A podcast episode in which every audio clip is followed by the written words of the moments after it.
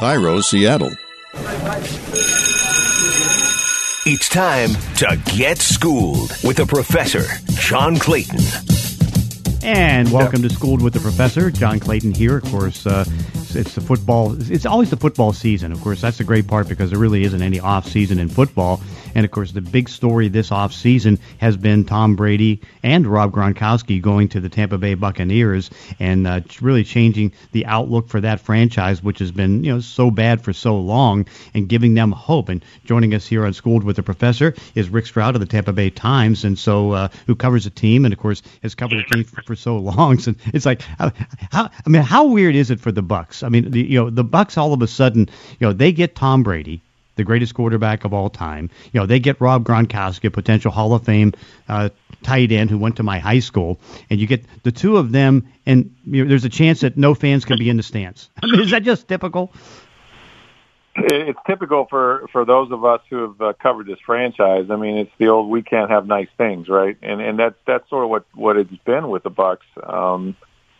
They've never had obviously any player close to this in terms of credentials, but they've had a lot of quarterbacks go on and win Super Bowls, whether that was Doug Williams or Steve Young or even Trent Dilfer.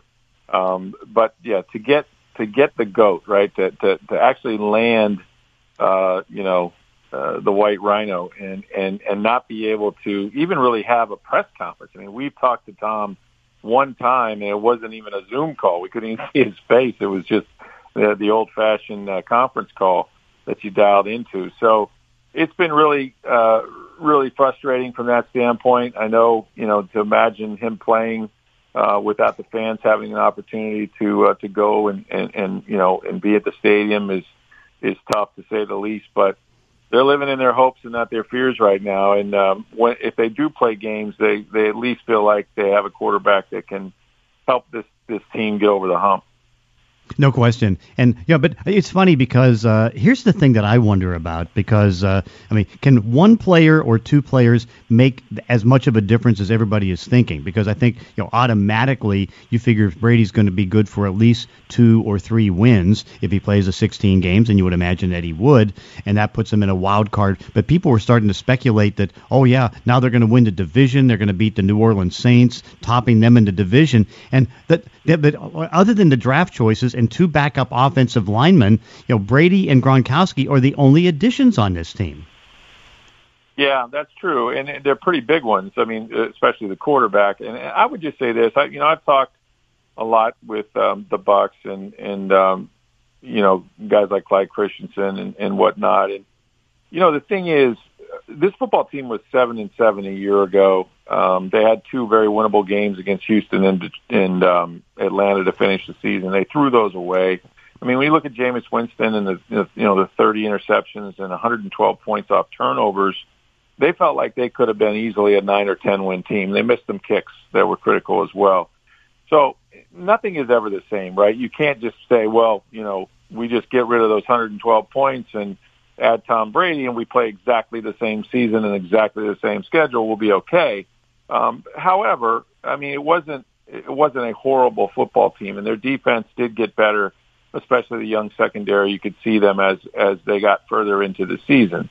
So you say all that, and I think what Brady does when you have these iconic type competitors, right? And we've been watching The Last Dance with Michael Jordan.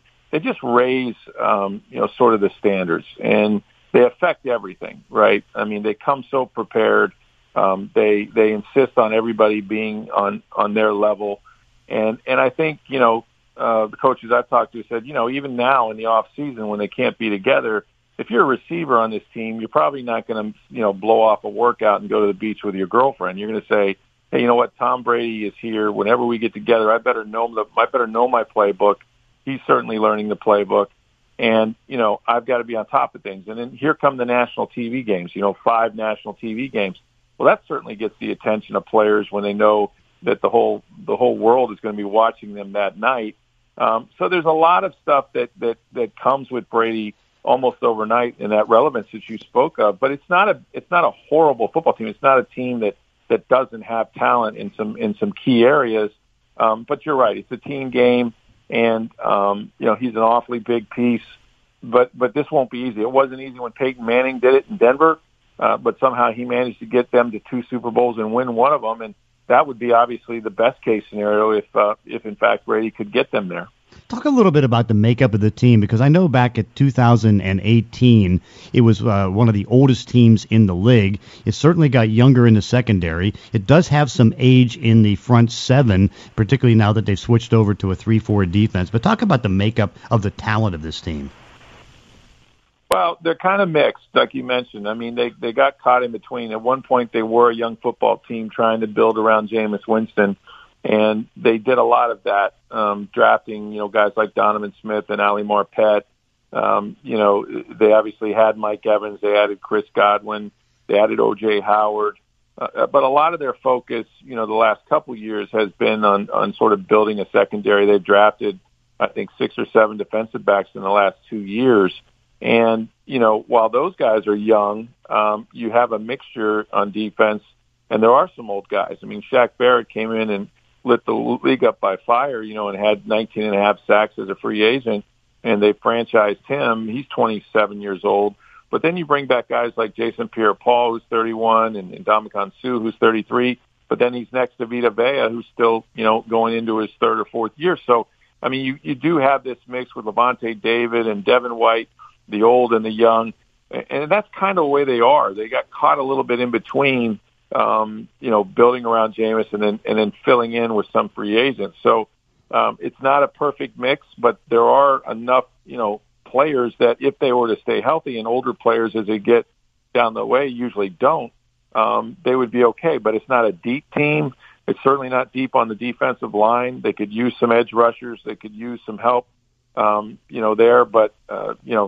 Not every team is perfect. And I would just say that in this division, they should be competitive, but you're right. What you started with is true. The New Orleans Saints are still, I think, the most talented roster in this division, and they got a 41-year-old quarterback that can still spin it too.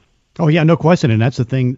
I almost consider the Saints the most talented team in the whole NFC. San Francisco is close, but I think overall, I mean, New Orleans is going to be a hard team to try to top. I would agree, and yet, how it is with these division teams, John, and you see it in Seattle, when the 49ers and them get together, or even Arizona's a tough out, right? These teams are so familiar with each other's personnel that when they play, even though I think Las Vegas may have had New Orleans a 6.5-point favorite on opening day in that game in New Orleans they're supposed to play. But we know it'll be close, because they're just so familiar with each other from a coaching standpoint, from schematics, but mostly from the personnel. And so all these division games are usually close. The Bucs have gone 5-3 in the division. I think the last couple of years it's been outside the division that they haven't done very well. So I think they'll be competitive with the Saints, but over a 16-game season is where you have to get them. And I would agree. I mean, until you can win this division, and I know there'll be 14 teams in the playoffs this year, but until you can win the division and give yourself a chance in the postseason, you can't really say much. I mean, they got to go out and do it, and it's going to be really difficult for them. Take us behind the scenes as far as how they ended up getting Tom Brady, because I know that certainly what we didn't know is that Brady pretty well had predetermined that he was not going to go back to New England. I guess he wanted his divorce from Bill Belichick and going a different direction. But, how soon did the Bucs start getting involved? I know at the owners' meeting, Bruce Arians did mention Brady, but take us to behind the scenes as far as how they got this thing done. Well, John, all I know is as early as the Super Bowl, Clyde Christensen and others were working on that free agent class of quarterbacks. They were actually sitting down and doing reports like you would do for anybody. And I mean, a couple of years ago, Mike Glennon was the hot name, was the highest paid free agent quarterback. So how far did they come? This was an unprecedented class with guys like Phillip Rivers. Teddy Bridgewater was somebody that they really had an interest in. He threw for 300 yards and 4 touchdowns against them early in the season at New Orleans. And then you had Brady, right? And of course, you're sitting there doing reports and you're saying, okay, Tom Brady, intangibles, like it's kind of silly, but, obviously when you rank these guys and you say, is there any way, and look, they actually went and they were so nervous about this that they had a code name for Tom Brady just within the building when they wanted to talk about it. And it was Shoeless Joe Jackson. And it was, so Operation Shoeless Joe Jackson was the pursuit of Tom Brady. If you build it, you know, he will come. And so they did that. They built an argument that they had set. And look, we're all not naive, right? We know what the legal tampering period or the you know, the negotiation period is, but we also know that there are representatives and there are, you know, others that talk about their clients, about their friends. And so I would imagine that the Bucs had pretty good intel that there was a more than good chance that he was going to leave New England. I mean, he didn't have a contract. You know, he kind of wanted a long-term deal, didn't get it, and I think other people, at least the Bucs, realized that there was a real chance he might leave New England. So they did all their work, and you know, when it came down to calling you know, his agent and then eventually talking to Tom, it was obvious that Tom had been doing the same thing. And we know in his interview with Howard Stern that he decided at the beginning of last year that this would be his final season. So he knew the landscape, you know, the geography was in their place. They're on the East Coast. He has a son in New York.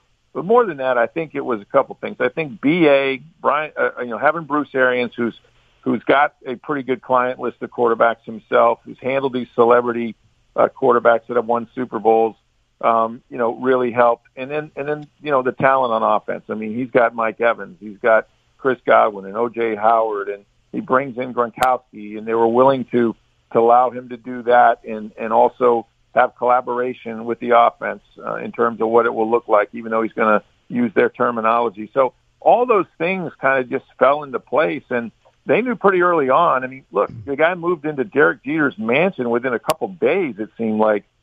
So, you know, I mean, I know my wife wouldn't move that far without knowing where she was going. So they've been looking at this thing for a while, at least on Brady's side, and it all just kind of came together quickly. Talk about strategically how Brady's talent and ability fits in a Bruce Arians offense. Well, it doesn't look to be like a great marriage because, as you know, Bruce is the no risk it, no biscuit guy, and he does love to push the ball down the field. He also likes to get five eligible, you know, all the time, which means that they can bring more guys than you can protect. Now, you know, they've looked at the last 4 years of Brady's tape, and I've had coaches swear to me that they can't detect any lack of arm strength. They think that he throws the ball as well. He's never been a real big movement guy in the pocket. We know that, but he has functional mobility. And, you know, nowadays when he sees somebody, if he sees them win cleanly off the line of scrimmage, he's not going to take the hit. He's going to throw the ball away. But he gets it out of his hands, and look, they think there'll be a happy medium there. I mean, they want him to drive the ball down the field. They have some guys that can do that. And yet they also know that they have to get better at the running back position in terms of catching the football. And, you know, Ronald Jones caught 30 passes, but most of those were in the screen game. You know, they drafted Keyshawn Vaughn, who's a guy that they think is a three-down back that they're really, really high on. So those running backs now have to be involved in pass protection and in getting out in the routes because they're fine with Tom, you know, wanting to check the ball down when it's there and kind of doing it his way. I mean, you could also see a situation where there's a lot of 11 personnel with Gronkowski now teaming with guys like, you know, O.J. Howard or Cameron Brate. So they've got lots of options, but I think in the end it'll look like a Brady offense with the elements and the ability to throw the ball down the field because that's really what BA wants to do. But there'll have to be a marriage there so that so they can, you know, make this thing work. Take us through now how the Gronkowski trade happened. Was this purely Tom Brady working on him? Because, again, they had O.J. Howard as a fifth-year option guy. And so how that all started and how that all came together. Well, from what I understand, Brady was the one that made the Bucs aware that Gronkowski, one, wanted to play, and two, wanted to play wherever he went. And he was pushing for it. Now, O.J. Howard was somebody I know that they had talks about trading. They couldn't get the value they thought, you know, he was worth. And then the more they thought about it, getting Rob Gronkowski, who has one more year left on his contract, and who knows what happens after 2020. But they thought putting him with O.J. Howard in that room would be great because O.J. has all the physical ability in the world. He's not the most instinctive player. You know, he's not a guy that has really adapted to reading the rotation of defenses on the fly and these sort of things. So, you know, a guy as experienced with Gronkowski is with Brady, almost, you know, 80 touchdowns in their career together, they think will actually help O.J. And, of course, they also have Cameron Brate as well that they re-signed or negotiated kind of a new deal for him. So I think that, you know, I think it was Brady pushing it. It was them looking at their roster and their salary cap and realizing, yeah, we can do this. And you want him to be comfortable. He literally doesn't have a former teammate on this roster. And, you know, that's unusual in this league. But they wanted Brady to feel comfortable, and Gronkowski was motivated. His body feels better. So it all just kind of came together that way. And, yeah, it was kind of a bonus. You get Brady and you get Gronkowski. No doubt. And it's going to be kind of fun to watch how the two go in. Are they good enough at the running back position? You know, I don't know that they are. You know, I think Ronald Jones is a guy that has explosiveness, and he can run inside. Not a pure receiver. You know, missed some assignments in blocking, which, you know, you miss one and you knock that quarterback out for the year. That's it. So there's a trust issue there. He was a young player that didn't handle the transition in the NFL very well. We've seen that before in this league, but now I think he's starting to get it. And, you know, again, I mean, I thought maybe in the second round that they would take J.K. Dobbins, who was still on the board. There were still some – Cam Akers was there. There's some good running backs. They went with Antoine Winfield because they really thought he was a special player at safety. They have a need there. And then they came back and got Keyshawn Vaughn, who was a guy that transferred from Lovie Smith in Illinois. He goes to Vanderbilt, where, you know, they're in the SEC playing – top competition every week, weren't a very good football team, didn't throw the ball very well, and yet he was extremely productive. And a guy that's an explosive player, can do it in the run game, in the pass game. So we'll see. And, you know, they got Adare Ogunbowale, who was sort of a third down back and a special teams player for them. They lost Peyton Barber, who was a free agent that really wasn't that productive as a runner. So, you know, there's always a chance you could find somebody else off the waiver wire or someone who's still a free agent. But I think they're pretty committed to these mostly two guys in Ronald Jones and also in Keyshawn Vaughn. Summing it all up right now, how many wins do you think they're going to have now with Brady, Gronkowski, the receiving duo, and everything else? Well, I mean, you know, you never know, right? And you got to see how the season plays out. They got a lot of national TV games. They got, you know, all their tough games seem to be at home, John, as far as the out-of-division opponents. I mean, you're talking about Kansas City here, which is not going to be an easy game. The Green Bay Packers also come to Raymond James Stadium. But, you know, just looking at this division, I mean, Carolina's in a rebuilding mode. We know they got Teddy Bridgewater. They're trying to build the defense first. Atlanta, you never know with Atlanta from year to year. I mean, they've kind of underachieved the last few seasons, although Dirk Cutter is back there now as offensive coordinator. But I think that they can do well in this division. They were 5-3 in it last year. You know, they had 7 weeks where they didn't play at home at all. It was a brutal schedule with 20,000 miles of flying that was involved in that. This is a much easier one, I think. And so they're looking at winning a minimum of 10 games that, you know, maybe 11 on the upside 12 that they think will get them into the playoffs. And, of course, the goal is to win the division. So, I mean, I think anything less than you know, 10 wins is probably going to be a disappointment when you end up, you know, going all in on a guy like Tom Brady. Well, I just hope that Shoeless Joe Jackson gets a chance to go to the facility and get some cleats and get some socks and all those different things. Exactly, man. I don't know what's happening with that. I mean, you know, that's the other thing that makes this difficult, and you can look at it one of two ways. He doesn't know these players he's going to be throwing to, and that's so important, the quarterbacks that you talk to that have gone on to other teams. But by the same token, he's got 20 years of experience. He knows some shortcuts, too. So, yeah, they've already got him a helmet and playbook, and I don't know what was in those duffel bags he carried into Byron Leftwich's house, but he took something away with him. Absolutely. Hey, Rick Stroud, thanks for joining us on Schooled with the Professor. Thanks, Johnny. Good to talk to you, buddy.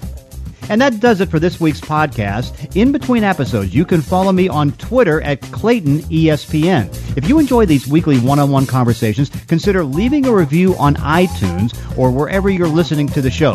Thanks for listening. See you next time on Schooled with the Professor.